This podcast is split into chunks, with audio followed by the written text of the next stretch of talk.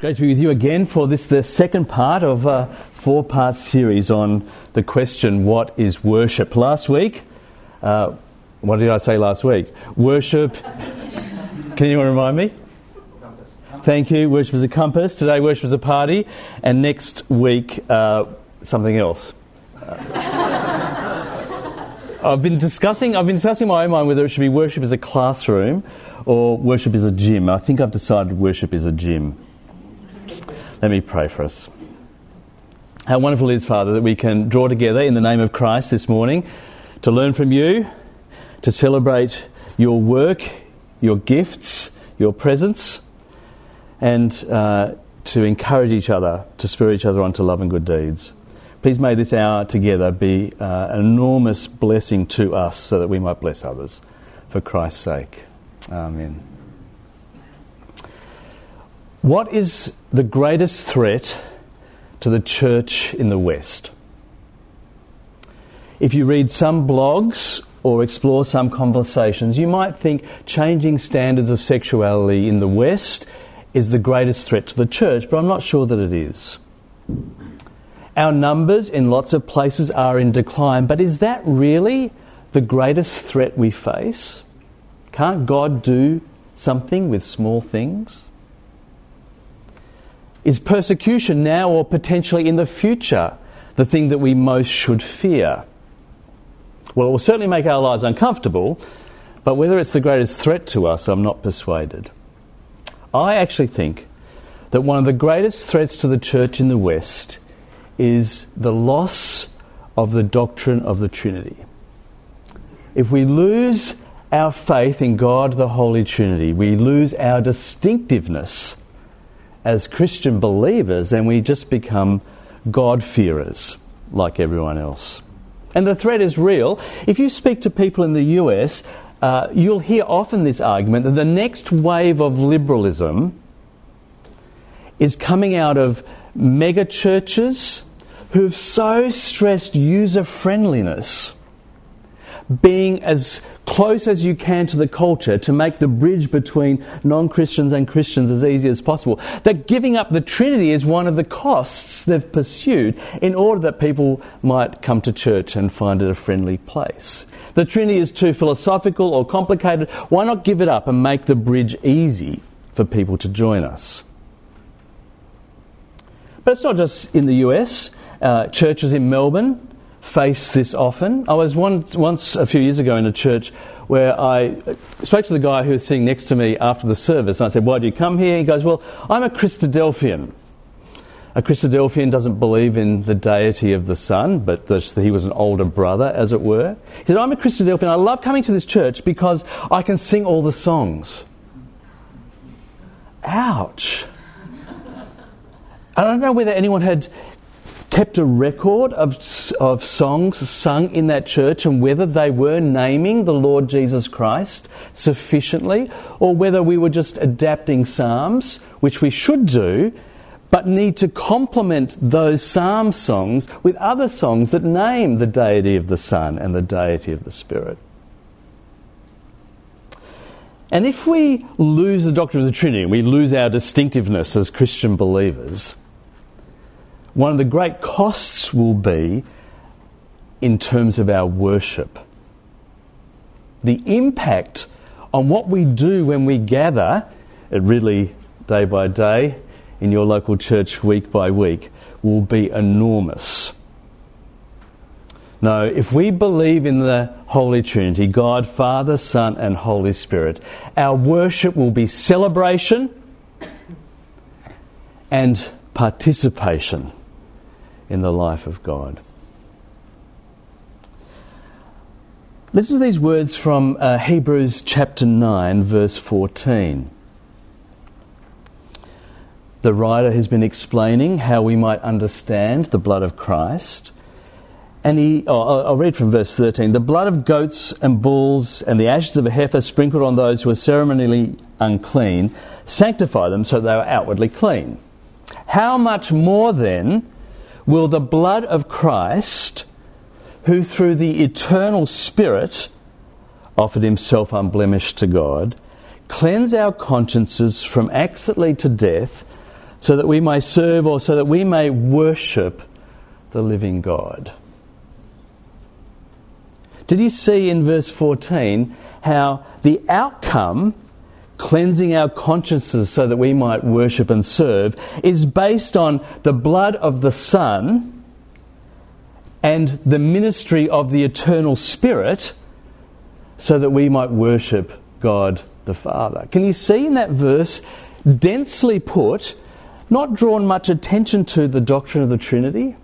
The Father, Son, and Spirit together work for our own opportunities to praise.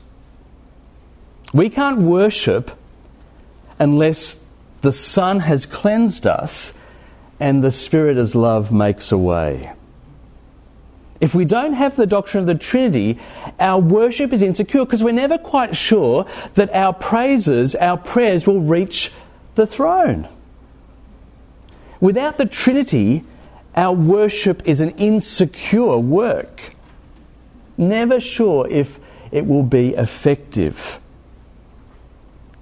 For all worship is a response, not us trying to break through to God, but our worship is a response to God breaking through to us through His Son and by His Spirit.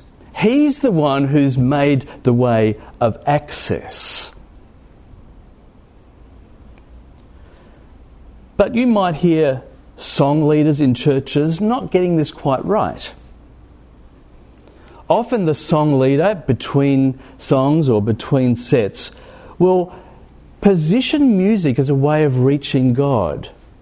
That our praises are building his throne, as if he didn't have a throne already to sit on, that we've got to make the effort through our intense devotion to create the throne, and then we can be confident that He will be present amongst us. I was once in a prayer triplet. Uh, this was some years ago with two guys, and one of the guys found praying, I suppose, quite difficult.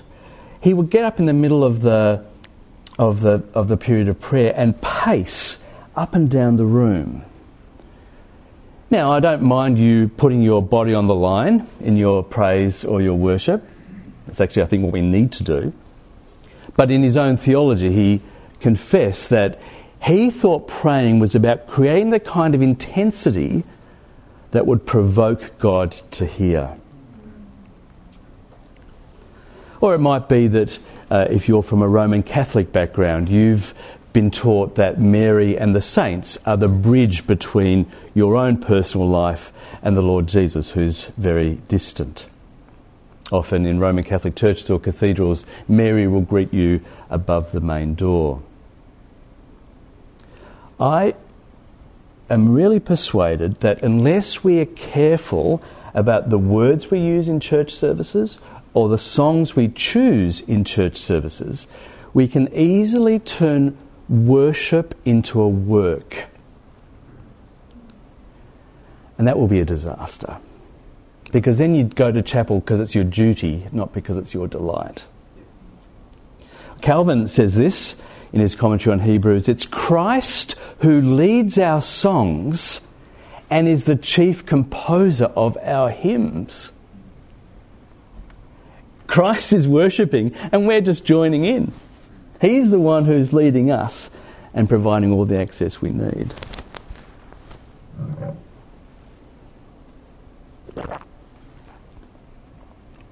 But one of the assumptions, of course, is that God is distant and somehow the bridge has got to be built. Forgetting, of course, that the wonder of the doctrine of the Trinity is that God can run the world and be involved in the world at the same time, not one or the other. And you and I are connected to God every day of the week, every hour of the day, every minute of the hour. We don't have to create access, we are always connected. So I'm reading from Ephesians 2:18 in a passage where Paul speaks of the work of Christ creating a church. But notice how he describes our life as the church in verse 18. For through Christ we, that is, Jews and Gentiles both, have access to the Father by one Spirit. We have access to the Father through Christ by the Spirit. As God's people, we are formed and shaped and live within the life of the Trinity. We're not coming to church to plug in. It's not like your battery ran low, you're almost at zero, you have to turn up, you're not really wanting to, but you have to charge somehow. So you come and you plug in, and then you go away, the rest of the week is running the battery down. That's a, an unhealthy way of thinking about your personal Christian life. We don't come together in chapel to access God in a way that we hadn't before we arrived or after we've left. It's not like we need each other's support together to achieve that outcome. No, we're always plugged in if we believe in God, Father, Son, and Holy Spirit. We don't come to church to plug in, we come to church to celebrate the deep things we already share. Those who worship most know how little work they have to do when they turn up.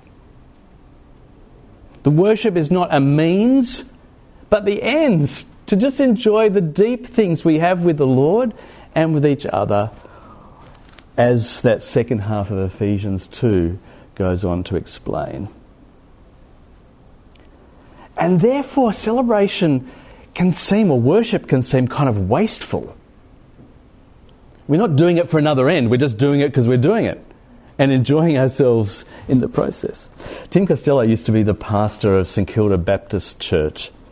And I remember him telling this story once years ago.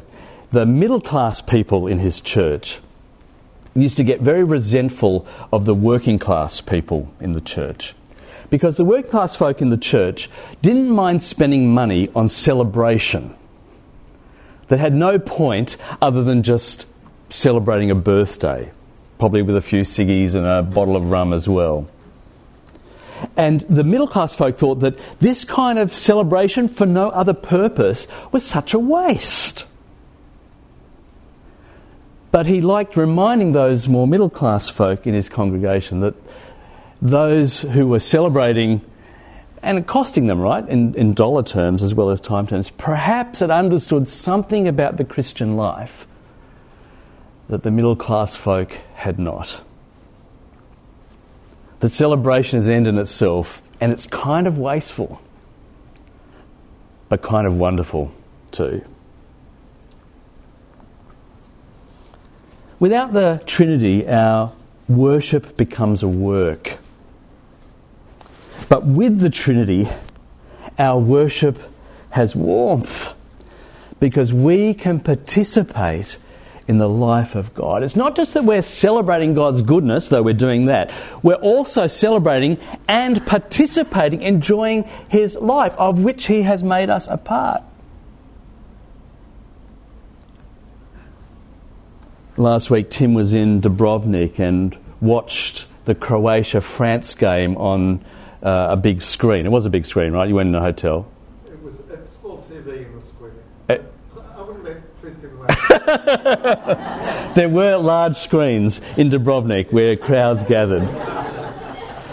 And that was un- no, no doubt a wonderful opportunity, a wonderful occasion. But it's still not the same as being a player in the team.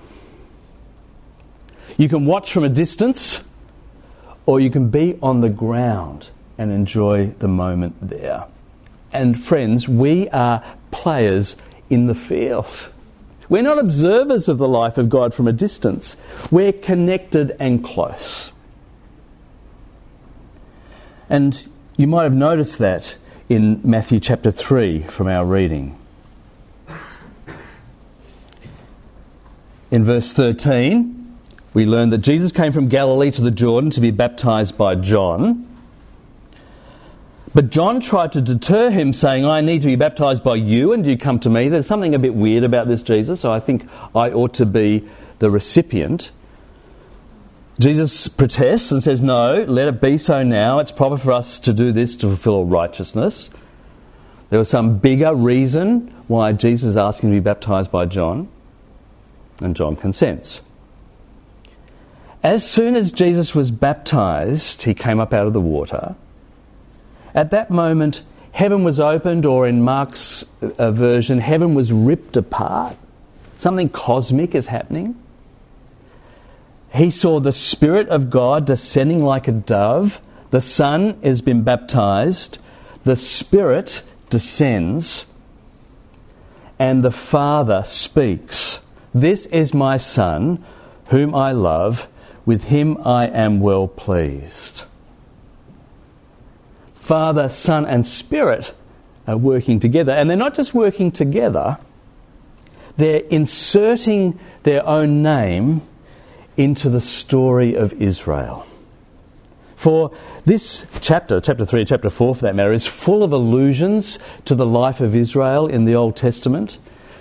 Most particularly as the people pass through the River Jordan to enter the Promised Land, so Jesus is being baptized in the River Jordan. He's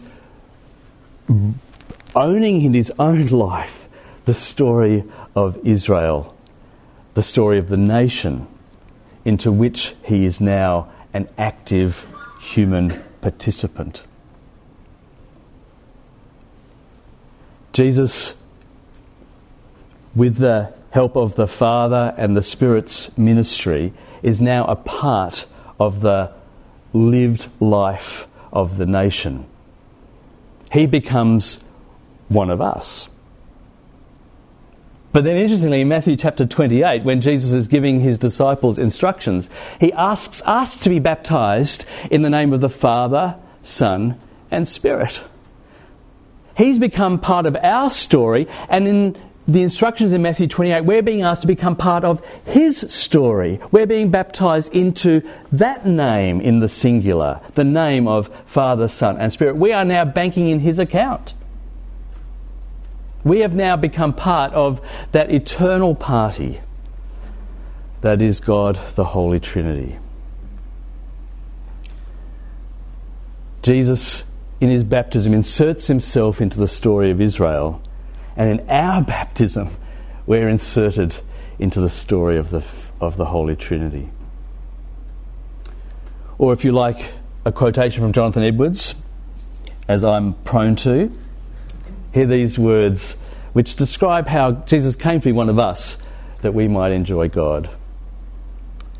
For God, having from eternity, from his infinite goodness, designed to communicate himself to creatures, the way in which he designed to communicate himself to elect beloved creatures, all of them, was to unite himself to a created nature, to become one of the creatures and to gather together in one all elect creatures in that creature that he assumed into a personal union with himself and to manifest to them and maintain intercourse with them through him. He's become one of us so that we might join his fellowship, uh, his celebration, his party. Now, we don't do very well, I think, in, in constructing church services, thinking about the nature of the Trinity. Uh, Calvin suggested that the first third of a church service should be concentrated on the Father, the middle third of a church service concentrated on the Son, and the last third of the church service concentrated on the Spirit. You start with the Ten Commandments and you end with uh, the communion and being sent out in the Spirit's power. But you could do it otherwise than through structure. When we say a creed together, we're owning the story of the Trinity, or if we say things out loud, we're participating, not just observing God, but participating together in His worship. Though I'm not sure that this hymn by Isaac Watts nails it. For when he writes, When I survey the wondrous cross on which the Prince of Glory died, my richest gain I count but loss, and pour contempt on all my pride. We're observing, we're surveying the cross, but we're distant. We're a long way away. And God, the Father, and the Spirit are not mentioned in the hymn. But an ancient hymn, the hymn of St. Patrick, does this brilliantly. I bind unto myself the name, the strong name of the Trinity, by invocation of the same, the three in one and one in three, of whom all nature has creation, eternal Father, Spirit Word. Praise the Lord of my salvation. Salvation is of Christ the Lord. Or one of the other verses in the hymn Christ be with me, Christ within me, Christ behind me, Christ before me, Christ beside me, Christ to win me, Christ to comfort and to restore me, Christ beneath me, Christ above me, Christ in quiet, Christ in danger, Christ in hearts of all that love me, Christ in mouth of friend and stranger. We have to beware the songs we sing and remind ourselves that we need to be teaching the doctrine of the Trinity through the shape and the words of our church service. Now, my goal in this series uh, is to help us think theologically about worship. We don't worship and therefore eventually come into God's presence. We are His temple. We are the body of Christ. We're already connected to Him before we turn up at chapel. But we come together because we want to celebrate the deep things we share with each other and with Him. What is worship? It's a party. God, the Holy Trinity, is the host, and we are the guests who've been invited to share close friendship with Him now and forever. Amen.